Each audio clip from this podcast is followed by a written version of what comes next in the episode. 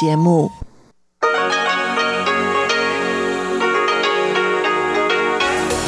В эфире Международное радио Тайваня.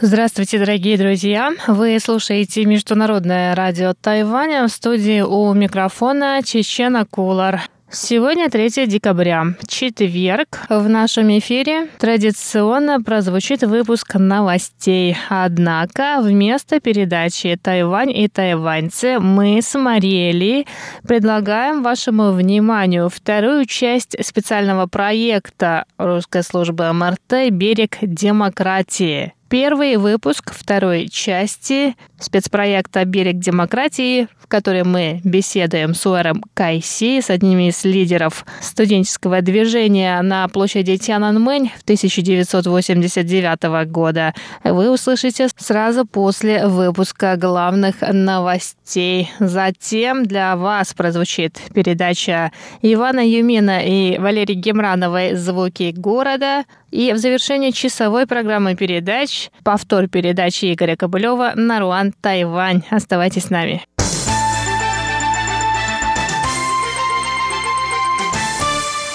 А сейчас главные новости 3 декабря. Министерство иностранных дел Китайской Республики Тайвань поблагодарило сегодня комиссию Конгресса США по оценке американо-китайских отношений за поддержку, выраженную в ежегодном докладе. В частности, составители доклада советуют укреплять экономическое сотрудничество с Тайванем в ключевых сферах, а также повысить ранг руководителя Американского института на Тайване.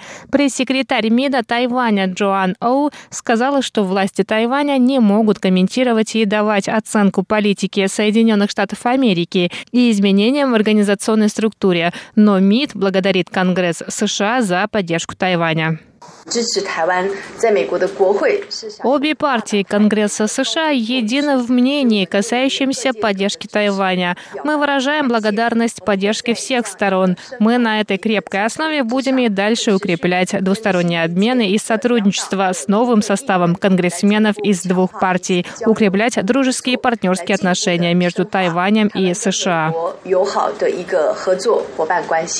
АУ также рассказала, что в настоящее время 9 сотрудников представительства Тайваня в США, у которых ранее диагностировали коронавирус COVID-19, повторно сдали тест. Результаты оказались отрицательными. В настоящее время они сдают тест на коронавирус в третий раз. Министерство обнародует результаты третьего теста.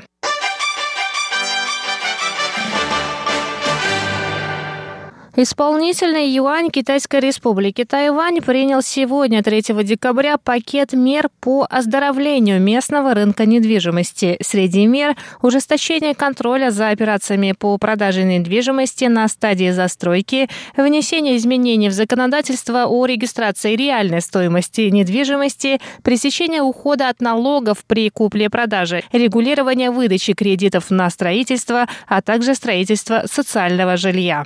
Пример Премьер-министр Су Чан рассказал, что хотя Тайвань не является свободной демократической страной, правительство имеет обязательства перед народом, поэтому власти принимают меры по пресечению спекуляций на рынке недвижимости.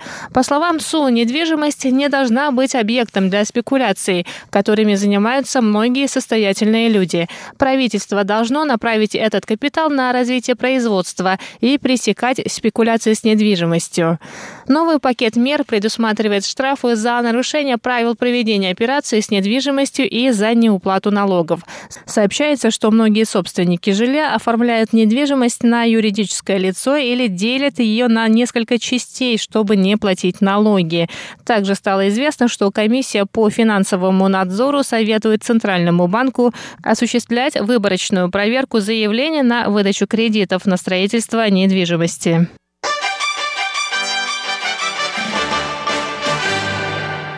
Более 80 тайваньских импортеров заявили сегодня, 3 декабря, об отказе ввозить на остров американскую свинину с рактопамином. В частности, они сказали, что продолжат закупать в других странах мясо без этого препарата. Кроме того, на везенном мясе производители будут ставить соответствующую маркировку.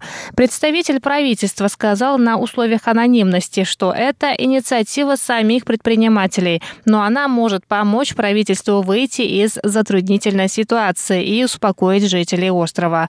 Он также отметил, что правительство не может поддерживать эту инициативу, чтобы избежать недопонимания со стороны США. Он добавил, что использование рактопамина соответствует международным стандартам, поэтому обязательная маркировка американской свинины может быть расценена как дискриминация. Это, по словам госслужащего, создаст преграды для торговли с Америкой.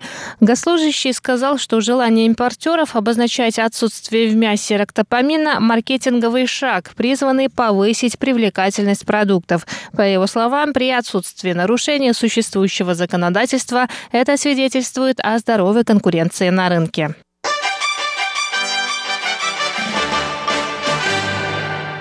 Депутат законодательного юаня от Демократической прогрессивной партии Лин Фэйфань заявил сегодня, что правительство должно принять санкционные меры против властей Гонконга и Китайской Народной Республики. Заявление было сделано после сообщения о вынесении приговоров активистам гонконгского демократического движения, в том числе Джошуа Вонгу, бывшему генеральному секретарю гонконгской политической организации Демосиста. Вонга приговорили к 13 12,5 месяцам тюремного заключения.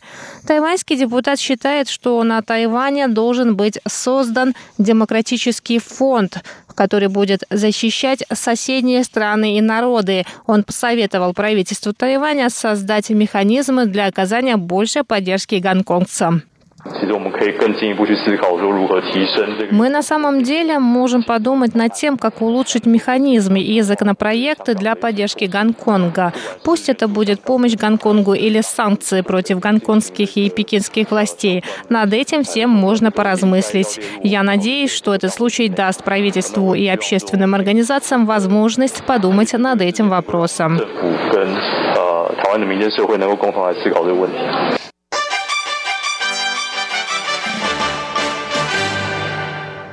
Тайваньская певица А Мэй выступит на сцене новогоднего концерта в Тайдуне. Концерт пройдет в прибрежном парке. Кроме А Мэй, в концерте примут участие музыкальная группа коренных народов Тайваня Original Brewing, группа Лан Шин, певец Джан Ин Хуа, певица Анна, группа Girls, рок-группа Outlet Drift и певец Санг Пуй. Зрители могут посмотреть новогодний концерт бесплатно. Однако перед посещением необходимо заполнить анкету на сайте Бюро по делам культуры городского правительства Тайдона. Это были главные новости 3 декабря. Я на этом с вами еще не